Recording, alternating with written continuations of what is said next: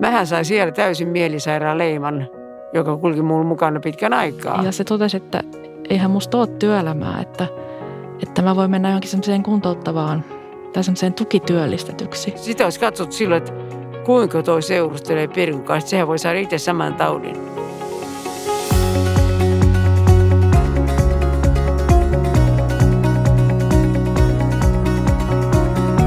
Suomessa noin joka sadas sairastaa epilepsiaa ja voi sanoa myös, että se vaikuttaa elämään myös sadoilla eri tavoilla ja niihin tapoihin pureudutaan tässä podcastissa.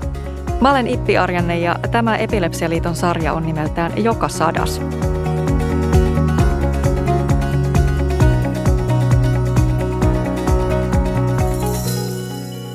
Ensimmäisessä jaksossa me puhutaan ennakkoluuloista ja vieraana on kaksi epilepsiaa sairastavaa ihmistä. Katja Seppinen, moi. Moi.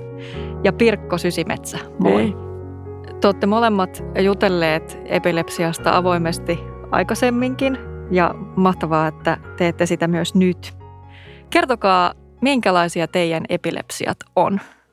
Mun epilepsialla on siis varsinainen syy, sitähän ei aina tiedetä.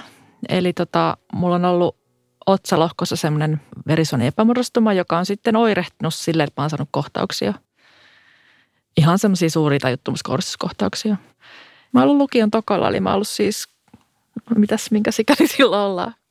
seitsemäntoista, joo, joo. Entäs sitten Pirkko? Mulla alkoi se aivokalan tulehduksesta vuoden vanhana ja kohtaukset alkoivat neljävuotiaana ja ne oli Ne oli semmoisia viiden, viiden minuutin kohtauksia alussa, mutta sitten ne myöhemmin meni niin, että ne oli viidestä viiteentoista sekuntia. Mutta että voimakkaita, voimakkaita sellaisia kohdistuskohtauksia, ne ei ollut kuin siinä alussa ihan pienenä. Ja sulla on tavallaan kaksi aikakautta epilepsiassa. On ennen leikkauksia ja sitten seitsemänkymmentä-kahdeksankymmentäluvun taitteesta. Joo, sanotaan, että kolme, että mulla oli ennen Tanskaan menoa, jolla meni hoitoon sinne. Ja tämä tapahtuu? Se oli kuusikymmentäkaksi, mä menin Tanskaan hoitoon ja silloin mulla oli sen jälkeen viisi vuotta ilman mitään.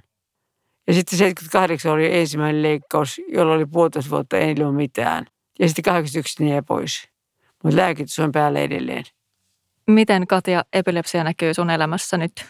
No, mähän olen siinä onnellisessa asemassa, että se näkyy silleen, että mä syön lääkkeitä aamulla ja illoin ja koitan pitää itsestäni huolta ja nukkua ja syödä, mutta varsinaisia kohtauksia mä en ole saanut pitkään aikaan siis.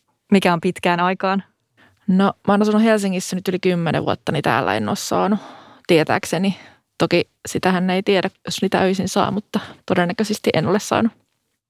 Niin, epileptinen kohtaus on johtuu siitä, että aivoissa sähkötoiminta hetkeksi häiriintyy ja sitten se kohtaus, minkälaisena se sitten ilmenee, riippuu siitä, että missä päin se on. Ja periaatteessa nämä voi jakaa kahteen osaan, että onko se paikallinen vai onko se yleistyvä, että leviääkö se siellä aivoissa kaikkialle vai eikö se leviä. Että jos se on vaikka pelkästään jossain makuaistinystyrässä, näin nyt Joo. epäneurologisesti Joo. puhuttuna, niin, niin sitten se voi vaikuttaa pelkästään siihen tai sitten olla esimerkiksi tämmöinen tajuttomuuskohdistuskohtaus. Joo. Ja pääsääntöhän näissä on, että pitää katsoa, että se ihminen ei satuta muita eikä itseä. Kyllä, just näin. Ja jos ei se muutamassa minuutissa mene ohi, niin sitten soittaa hätänumeroa. Ja Epilepsialiiton sivuilta muuten löytyy hyvät ohjeet ensiapuun ja terveyskylä piste fi osoitteesta myös. Ootte sitä koskaan nähnyt epileptistä kohtausta, kun omaahan ei näe? No, mä oon kerran ollut puhelimessa puhunut kaverin kanssa ja sitten yhtäkkiä mä kuulin, että nyt katkesi ääni ja nyt sieltä kuuluu jotain tosi outoa. Ja pitää sanoa, että olihan se pelottavaa siis. No mä olin silloin, kun mä olin Tanskassa hoidossa, niin mä näin siellä paljon niitä. Ja niitä oli hyvin erilaisia, mutta että pääasiassa niitä oli siellä niitä isoja suuria kramppeja, jotka kerta kaikkiaan kaksi ihmistä joutui pitämään kiinni, ettei tapahtunut mitään onnettomuutta. Ja kypäräpakko niillä oli, niin sanottu, niin sanottu kypäräpakko. Ja mä sanoin, mulla ei ole kypäräpakkoa ollut. Että tuota, mä en ole kaatunut sillä lailla, mutta että kerran mä olin keskellä bussikaistaa. Seitsemänvuotiaana kouluun mennessä ja bussi tuli päin, kun mä heräsin. Ja ei kukaan mua siitä nostanut. Se oli se mun kauhein tilanne, mitä mä muistan. Mitäs sitten? No sit mä, mä jotenkin pääsin siitä ylös ja lähdin jatkamaan kouluun, vaan menin. Mutta se oli sitä aikaa, kun mä itkin, kun mä menen tullen koulussa. Pirkko ja Katja, teillä on noin kolmenkymmenen vuoden ikäero ja teidän diagnooseilla on myös ikäeroa. Pirkon diagnoosi on neljäkymmentäluvun lopusta ja Katjan vuosimallia yhdeksänkymmentäkuusi. Silloin kun Pirkko sulla on todettu epilepsia, niin minkälainen se maailma oli? Tai oliko se epilepsia vai kaatumatauti? Kaatumatauti. Silloin? Se oli kaatumatauti. Ensimmäisen kerran mä kuulin Suomessa epilepsia-sanaa silloin, kun mä tulin Tanskasta kuusikymmentäkolme. Niin silloin vasta ruvettiin käyttämään epilepsia-sanaa, kun ruvettiin suunnittelemaan epilepsia-yhdistystä. Mä oikein kuuntelin, että sano, puhutaanko täälläkin samalla sanalla. Että onko täällä kaatumatauti hävinnyt. Että se oli oikein mulle, mulle niin kuin iloinen asia, koska kaatumatauti viittaa jo pahampaan. Epilepsia on sairauden nimi, kaatumatauti on pilkkan nimi. Kyllähän se mullekin oli silloin ihan hirveä termi. Mä muistan, se oli ihan kauhea se kaatumatauti ja koin sen tosi semmoisena niin kuin... Mutta mä vielä tähän sanon, että mun, lä- mun lääkäri Raimo Lehtovaara, hän kertoi, että sillä on ollut muukin nimi aikaisemmin. Ainakin langettavan tautin. Langettavan tautin. Joka viittaa myös mä, niin kuin lankeamiseen. Mä oon sanonut, sanonut, että joo, mä oon langennunainen.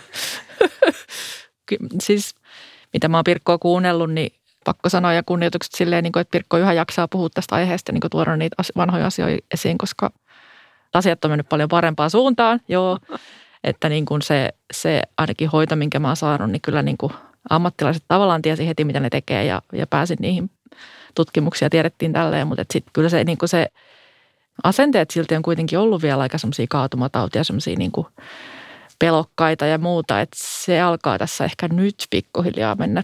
Kuitenkin siitäkin nyt on aikaa, kun mä oon sairastunut, että tota, pikkuhiljaa aina mennään parempaan suuntaan, mutta, et, mutta et just tätä pelkoa ja kauhistelua. Niin. Pirkko, mä haluan vielä sun diagnoosista Joo. kuulla, että minkälainen se oli? Oliko se enemmän tuomio kuin diagnoosi? Se ei ollut oikeastaan, mä en kokenut sitä diagnoosina, vaan se kaatumatauti oli niin kuin osot. Se antoi tietää, mikä, minkälainen mä olen, että mä en ole täyspäinen. Ja siinä kun tuli tällainen, että mä en ole täyspäinen, koska silloinhan ei hoidettu, ei ollut neurologisanaa silloin viisikymmentä-kuusikymmentäluvulla, vaan oli, oli hermosairaudet.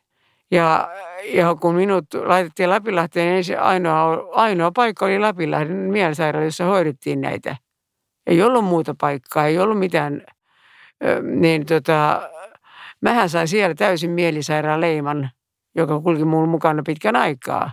Ja mä sanoinkin, että silloin kun kirjoitin ylioppilaaksi, niin mä sitä ollakseen sillä nimellä, niin sillä pilkkanimellä, niin mä kirjoitin parhaan meistä kolmesta tyttäristä kotona.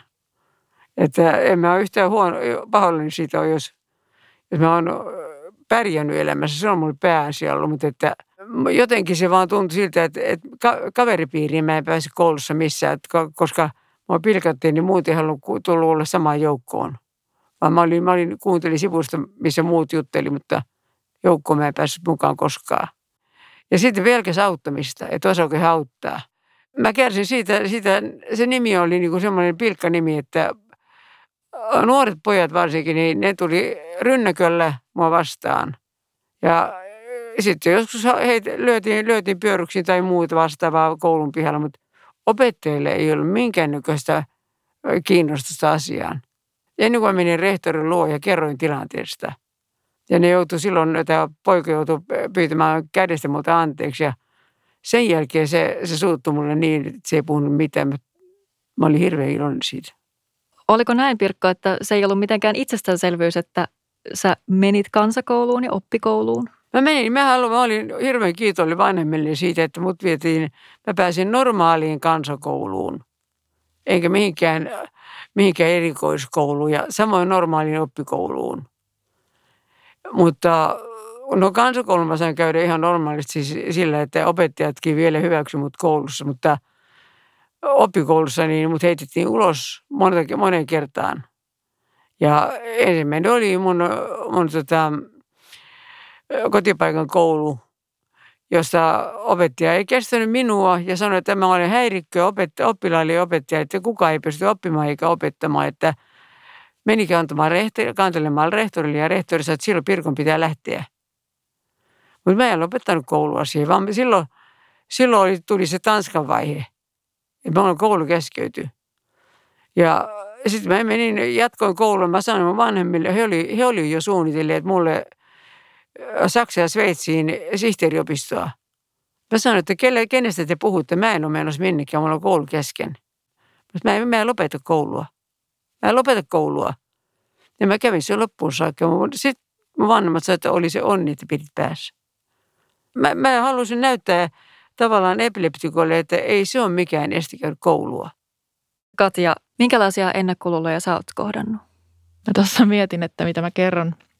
Kerron, mutta se, että mä olin, mä olin valmistumassa, tämä on tämmöinen tarina, mä olin valmistumassa siis maisteriksi Lapin yliopistosta ja vähän silleen uuden edessä ja mietin, että mitäs mä nyt teen ja minkälaiseen ammattiin. Ja sitten mä pääsin ammattiliiton tämmöiseen mentorointiohjelmaan ja mä olin innoissani, että jes, että nyt joku kokenut saman alan ihminen ja tukee mua vähän sitten löytämään sen oman polkuni työelämään sun muuta. Ja sitten me tavattiin ekan kerran ja kerron sitten ja mietittiin, minkälainen ihminen mä oon ja ja mikä mua kiinnostaa ja missä mis mä olisin hyvä. Ja, ja siinä vaiheessa mä olin sitten jo aika niin kuin sinut sen sairauden kanssa. Ja mä sitten siinä lopussa vaan totesin, että niin, että mulla on muuten epilepsia, mutta ei se nyt sinänsä vaikuta siis mihinkään.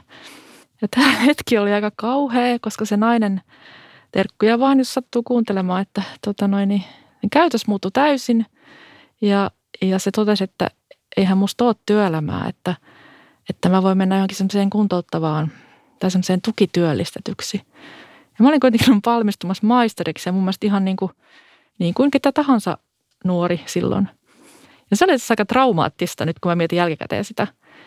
Ja sitten myös se, että tavallaan mun rooli sitten niin kuin asian, aktiivisena asian niin kuin ajajana oli kuitenkin sitten naisilta kysyä, että miksi sä teit, miksi sä niin kuin kohtelit mua näin. Ja mun piti sitten olla se ihminen, joka alkoi selvittää hänen käyttäytymistä mua kohtaan. Ja tämä nyt oli sitten ehkä sellainen mun velvollisuus, koska oli tämä asenne, että mitä pitää asioista puhua. Niin selvisi, että hänen lapsella oli ollut vaikea epilepsia sairastava kaveri, joka oli jotenkin vaiheuttanut hänelle sellaisen tunteen, että kun on epilepsia, niin on ihan niin kuin kykenemätön mihinkään. Ja siis, no en tiedä, mutta, mutta se oli vähän siinä kohtaa, että se niin kuin, vähän niin kuin stop, tai niin kuin vaikeutti tosi paljon siitä mun niin kuin tavallaan työelämään etenemiseen, koska jotenkin luotin tähän ihmiseen, että hän tavallaan tietää ja hän, hän ei voi luottaa sun muuta. Ja sitten tuli tämmöinen, vähän tämmöinen stoppi, että eihän musta ole mihinkään. Ja tää oli vuonna? kaksituhattayhdeksän olisiko ollut, kymmenen.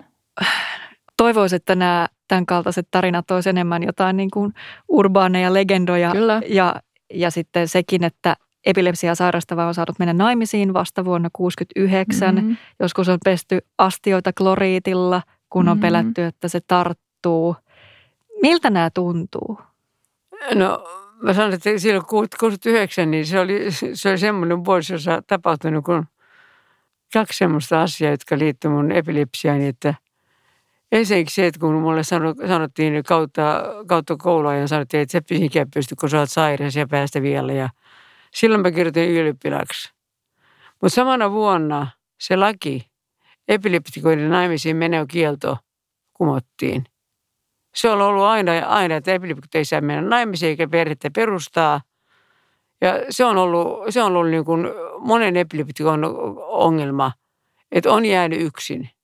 Mutta mä sanoin, että kun mä olin silloin jo kaksikymmentäkolmevuotias, niin mulle, mulle sanoi, että miksi sä ruvennut seurustelemaan? Mutta enkä mä nyt silloin, silloin siihen maailman aikaan kaksikymmentäkolmevuotiaana rupeaa seurustelemaan. Että kun, kun ne tietää jo, mikä mä oon. Mä oon, mä oon edelleen heidän mielestä mielisairas. Niin en mä tähde tyr, tyrkkäämään itseäni minnekään, ei tullut kysymään. Että mä, mulla niinku se, se tausta, aikaisemmat tausta, niin teki sen, että en mä, en mä voinut mennä minnekään, koska mä tiesin, mikä mä olin muiden mielestä. Ei se ollut, se, siinä ei ollut mitään järkeä mulla me ruveta seurustelemaan. Koska mä, mut olis, sitä olisi katsottu silloin, että kuinka toi seurustelee Pirkon kanssa. Sehän voi saada itse saman taudin. Tämä oli tämä, hmm. että se tarttuu. Tarttuu, ihan jotenkin kauheat. Mä sitten kaameet.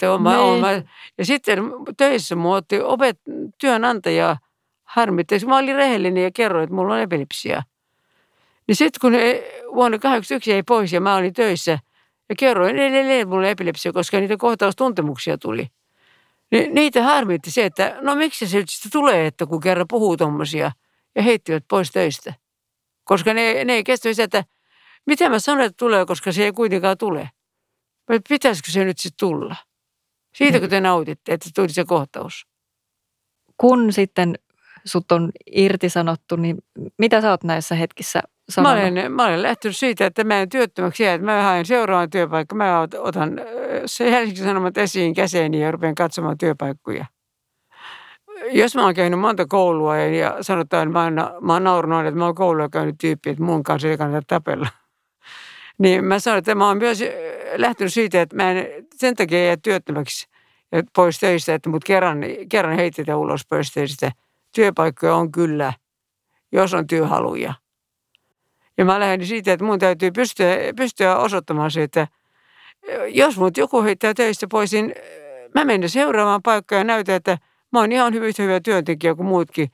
Ei mun älyssäni ole vikaa. Mä oon monta kertaa, että ei mun päässäni onneksi vikaa ole. Joskus muuten vaan vähän heittää, mutta ei se nyt monilla muullakin heittää. Just näin. Tämä on niinku sitä... Monilla muulla terveelläkin heittää. Kyllä. Tämä on sitä niinku tavallaan keskustelua, mitä, mitä niin, sä oot ehkä mielestä... aloittanut puhumaan tästä, että hei, että niinku... Mun mielestä se on niin, se, mä, oon, mä oon ollut niin avoin aina, että mä oon, mä oon sanonut aina ja mulle joku on sanonut, että miksi sä kerrot semmoista... Sen takia, kun mä en tiedä, missä vaiheessa yhtäkkiä tuolla porskataan päälle. Niin mun on, mun on ollut varminta turvallisena itse, itse, itselleni kertoa. Ja mä oon, mulla, mulla on ollut paljon vähemmän tuntemuksia, kun mä oon kertonut. Mutta jos mä oon jättänyt kertomatta, niin mä oon jännittänyt, tuleeko nyt. Just tää, joo, kyllä. Hmm. Minkälainen se tilanne on, kun siitä kertoo? Reagoiko ihmiset jotenkin aina samalla tavalla?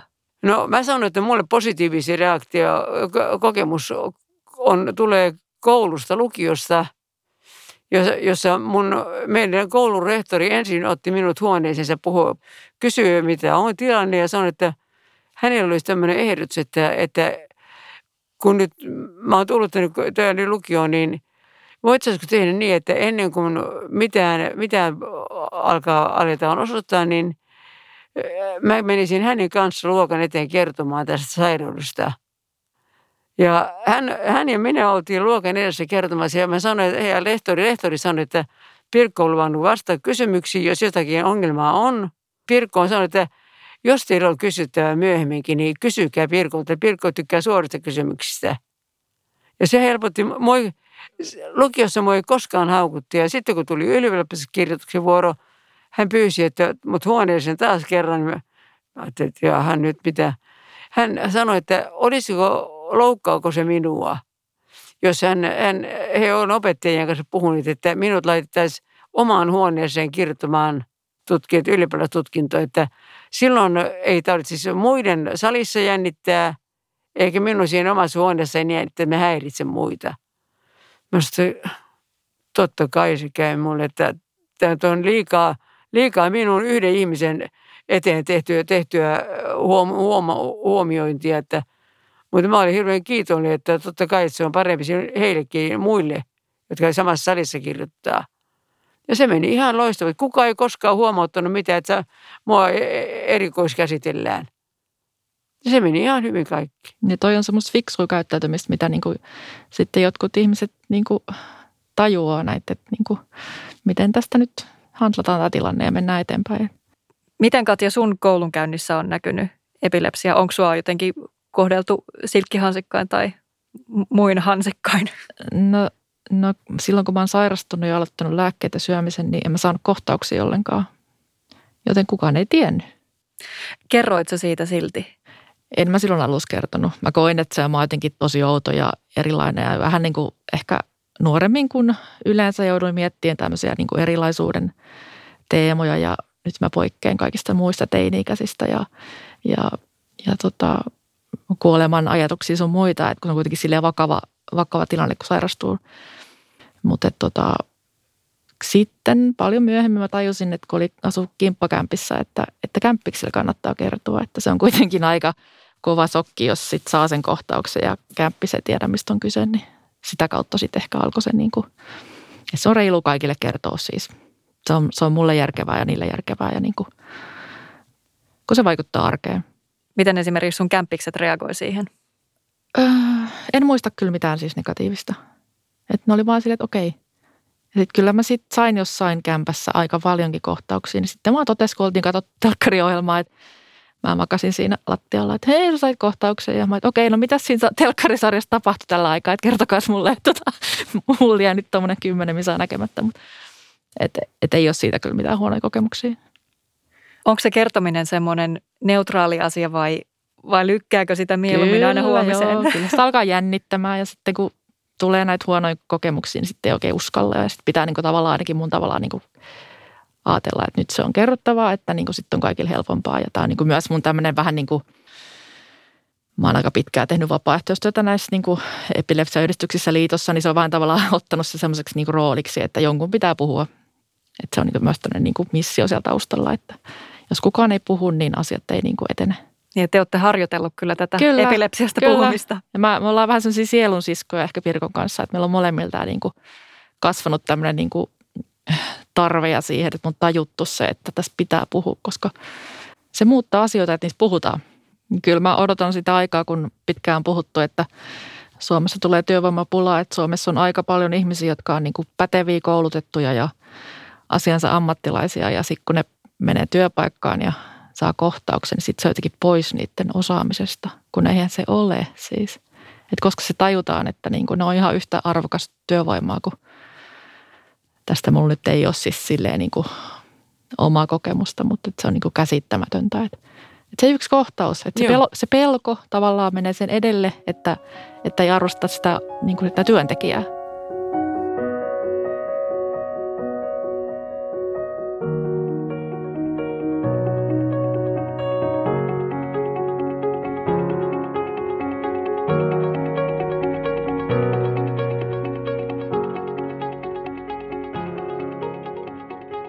Pirkko, kerroit siitä, että sut on laitettu esitelmöimään epilepsiasta. Tämähän on aikamoinen vaade ihmiselle, että, että hänen pitäisi haluta sitten kertoa sairaudestaan. Myöskin tavallaan profiloitua sitten, että Kyllä. minä olen tämä sairaus. Ja Kyllä. vielä epilepsia, joka on iso ryhmä, hyvin erilaisia Joo. tapoja, millä se ilmenee. Miten te olette sen kanssa jotenkin taistelleet, että tarvii olla semmoinen luennoitsija, mutta kuitenkin haluaisi määrittyä ihmisenä eikä epilepsia sairastavana? No se on ollut pitkä prosessi. Kyllä mäkin niin kuin aluksi olin ihan hiljaa tyytyväisenä ja liityin Epilepsialiittoon, kun halusin, että olen jossain yhteisössä mukana, mutta et, et sitten niin kuin todella monta vuotta meni siihen, että uskalsin puhua ja sitten myös sitten tavallaan niin kuin koin, että että on semmoisissa rooleissa, luottamusrooleissa, että pitää puhua. Mutta ainahan se sitten tavallaan pistät itseäsi likoon ja silleen niin kuin kerrot jostain semmoisesta, mikä nyt ehkä ei ole ihan normi, normipuhetta tai silleen kahvipöytäkeskusteluja, että menet sen sairauden edellä niin kuin kertomaan siitä omasta, niin, kuin, niin ei se nyt aina helppoa ollut, mutta, tota, mutta, mutta niin kuin sitten kokenut, että se on niin kuin semmoinen tietty tehtävä elämässä pitää, että se on se mun rooli tietyllä tavalla kuitenkin, että jotenkin sitä pitää tavallaan sellaista yhteistä hyvää niin kuin tässä maailmassa tehdä ja silloin se oli se mun rooli sitten olla se ihminen, joka aina. Eikä mä ollut, mulla on ollut se, että mä oon, niin kuin, mä oon ollut ilmeisesti niin avoin, avoin mie, että mä en, mä en ole osannut, mä en ole osannut sanotaan, että niin kuin meillä, meillä oli apulainen, niin hän sanoi, että sinä etkä osaa pelätä mitään, etkä tajuta, että ihmiset haukkuu sinua heti. Mä sanoin, niin, minkä takia ne haukkuu? Mä en, sitä mä en ymmärrä, minkä takia ne haukkuu, että jos niillä on vaikka migreeni, niin en minä niitä hauku. Tai mikä diabetes, niin antaa olla, ei se ole minun. Mä menen auttamaan, jos autan, että mä vaan kerron sitten sen takia ihmisille, että jos jotakin tulee ja häikkää, niin he tajua, että tämä voi johtua siitä, että minulla on tällainen sairaus. Että en, en mä, mä sanon, että jos mä rupean sitä häpeämään, niin minua saa enemmän ja enemmän pilkkaa osakseni. Et siitä, siitä mä oon aina katsonut, että mä oon valmis puhumaan siitä. Ei mulla, mulla ei mitään niin kuin järkeä, järkeä vaieta siitä, jos halutaan kerran tietoa vievän eteenpäin ja, ja ihmisten ymmärtävän asiaa. Niin musta on kamalaa, että vaietaan sit siitä niin. Ja ne, jotka ei uskalla sitä puhua, niin ne pitää saada uskaltaa puhumaan sillä, että ne, jotka, että ne toiset uskaltajat puhuu niiden mm. puolesta. Ja toisaalta kyllä mun mielestä jokaisella ihmisellä on niin kuin oikeus olla puhumatta, jos ei tunnu siltä, että se on niin kuin, ei rohkea tai ei halua. Että on kuitenkin sen yksityisyyden niin kuin suoja ja, ja muut, että silti. Että sit jos, jos tuntuu siltä, niin Haluaisitteko te mieluummin, että ihmiset kyselee vai että te kerrotte oma-aloitteisesti? Mun mielestä mielenkiinto olisi, asiaan olisi aina positiivinen ele. Että jos ihmisellä on mielenkiintoa tietää asioista enemmän, niin silloin, silloin asiat menee parempaan päin. Että tuota, kyllä mäkin kerron itsekin, mutta se on hyvin, hyvin harkitusti kelle ja missä tilanteessa. Mm. Mä sitten ekoissa työpaikassa täällä Helsingissä sitten niin kuin saatuana työpaikan ja menin sitten kertomaan esimiehelle, että nyt, nyt on tämmöinen kuin epilepsia ja sitten me niin kuin hymyssä suin todettiin, että nyt pidetään semmoinen pieni palaveri sitten työporukalle ja missä, missä sitten kerron, että on epilepsia ja mitä jossain kohtauksia, niin pitää pitää tehdä ja annoin sitten noita epilepsiaesitteitä ja tavallaan ja sitten oli ihan kiva, jos joku kysyykin jotain, mutta se nyt oli lähinnä semmoinen, niin kuin, semmoinen tietoisku, että, että sitten kaikki tiesi. Jos vielä puhutaan noista tämän päivän ennakkoluuloista, niin moni asia on parantunut, mutta törmäät sä Katja, onko jotain semmoisia tämän päivän kaatumatauti-tyyppisiä vahvoja ennakkoluuloja, johon edelleen törmää, vaikka ei haluaisi törmätä? No nyt pitää kyllä sanoa, että, että mä en, siis ehkä ne on myös semmoisia oman mielen, vanhoista kokemuksista johtuvia oman mielen pelkoja, jotka vaikuttaa kuitenkin sit siihen, että miten avoimesti niistä asioista puhuu. Sä et tiedä koskaan, mitä muut ihmiset ajattelee. Monet mun ystävät ihmetteli silloin nuorempana, että miksi et sä kerro, että se on niin kuin sairaus muiden sairauksien joukossa. Mutta kun ne ei tajunnut, siis tämä on vaan sellainen asia, mitä harva tajuu, jos ei sitä itsellä ole. Miten niin kuin, ne asenteet saattaa olla todella omituisia, todella niin kuin syrjiviä. Että sitten se on niin kuin omassa mielessä sellainen pelko, että mitäs jos vieläkin. Ja, että no, tämmöistä tämä on. Sitten se ehkä menee silleen, että jos sä kerrot, että sulla on epilepsiaa, niin sitten sä edustat sille ihmiselle pelkästään sitä ihmistä, jolla on epilepsia. Että niin. sä, sä, ihminen on paljon muutakin kuin se oma sairaus tavallaan. Että sitten susta tulee se epilepsia sairastava ihminen. Joo, se on se. On se. se on sitten vähän on edelleen semmoinen, semmoinen ennakkoluulija jälkima, jälkimainikin, että ai silloin on epilepsia, että se, se, se, se on semmoinen. Ai se on semmoinen. Että sitä ei niinku oteta ihan vakavasti. Mutta tota, mä, olen, mä olin ottanut semmoisen elämäaset, että mä oon antanut tietää, että hei, että miksi pitäisi olla niin vakava. Mä voin olla hirveän hauska, hauskakin tyyppi, jos mun annetaan olla hauska tyyppi. Että ei, ei, ei se nyt yksi, yksi epilepsia mun elämääni kaada. Mulla on paljon monta, yksi, yksi kynnys voi kaataa paljon enemmän kuin mikä sairaus. En mä anna sen häiritä itseäni. Että älkää tekään antako sen häiritä, jos mulla on epilepsia. Kun minäkään anna, että se on ihan järjetöntä te- teidän tuhlata aikaa siihen, että mulla on epilepsia. Tässä ihan, ihan pari vuotta sitten, niin ihan ystävien kesken yksi tuttava sanoi muille tuttavilleen, jota mä en tuntenut. Hän kesken kaiken, kun oltiin samassa tilaisuudessa, niin hän sanoi vaan, heitti yhtäkkiä kädellä, että kuvitelkaa, toi on ollut Tanskassa mielisairaalassa. Mä jäin kuuntelemaan, että en, mä kun jälkeenpäin sanoin sille, että kuule, mietit sä yhtään, että, että oot sä asiasta yhtään selvää, että ne ihmiset ei tiennyt minkä takia mä oon ollut Tanskassa. Sä oot sanonut mitä mun epilepsiasta. Ja sitä paitsi Tanskassa ei ole mielisairaala, vaan siellä oli epilepsiaklinikka. Et, et, nyt mä tiedän, että mä oon hullu, hullu sun ystävien silmissä, mutta ei se mitään, mä oon ennenkin ollut hullu. Niin, mikä tarve sillä oli kertoa se asia? Siis sitä mä, tuommoista mä en niin tajua. Niin mä en ymmärrä, minkä takia hän kertoi. Hän yhtäkkiä vaan huitasi kaikkien ihmisten tuntemattomia, mun tuttavien, mulle tuntemattomia ihmisten äänen kuulle tämän. Ja, ja tästä joku puolitoista vuotta aikaa. Et mä niin kuin, mulle, mulle rojahti kaikki. Mä, mä sanoin, että mulle ne oli niin kuin puukolla veistettiin, veistettiin uudestaan auki kaikki haavat. Ei, ei se koskaan häviä minusta, että mielisairaus, mikä mielisairaus toisten mielestä. Miten te jaksatte tätä kaikkea? Onko teillä joku totemieläin? Ja kun mä oon, mä oon lähtenyt siitä, että jos ihminen lähtee sanomaan noin, niin kuin tämä ihminen sanoi, niin mä tyhmyä en minä, vaan tyhmä on se ihminen. Niin, no mä, ei se mulle nyt enää mikään iso asia ole. Että se, se nyt on kuuluu elämään. Kaikilla on omat juttunsa, siis sen on tässä myös tajunnut pikkuhiljaa. Että mikä on parasta, mitä epilepsia on tuonut teidän elämään? No vaikea toki sanoa, sitä on niin kauan, kun mä oon sairastunut, mä olen niin nuori. Mutta kyllä mä väitän, että, että semmoinen oma pitkäaikaissairaus laajentaa maailmankuvaa. Sitä ymmärtää vahvemmin sitä, että, että mm. minkälaista kaikkea vaihtoehtoja meillä tässä elämässä on ja tulee eteen. Ja toki mä oon saanut sit ystäviä ihan sitä kautta myös, että mä oon niinku tavannut muita, joilla on samat elämäntilanteet ja, mm. ja tärkeitä ystäviä ja oppinut myös sit ihan, ihan tuolta järjestömaailmasta semmoisia ammatillisia valmiuksia. Että kyllä mä sanon, että tässä on ollut myös hyviä, hyviä puolia. Mä sanoisin, että niin kuin tuntuu oudolta, niin mä sanon, on sanonut, että mä oon ollut onnellinen, että mä lapsena sairastuin, koska se on ollut sen jälkeen mun elämäni. En mä tiennyt, mitä on terve elämä. Mun mielestä mä oon aika terve. Mä oon aina ollut, mitä mä teen, jos mä paranen, mitä mä sitten teen. Mun täytyy sopeutua uudestaan. Uusi vertaistukiryhmä siellä. Ai, ai. Katja ja Pirkko, kiitos kun kävitte ja jaoitte teidän tarinat. Ja kiitos kuulija, että kuuntelit Epilepsialiiton podcastin Joka sadas. Ja hashtagillä Joka sadas voi osallistua keskusteluun sosiaalisessa mediassa. Ja jos tykkäsit tästä jaksosta, niin kerro siitä toki muillekin.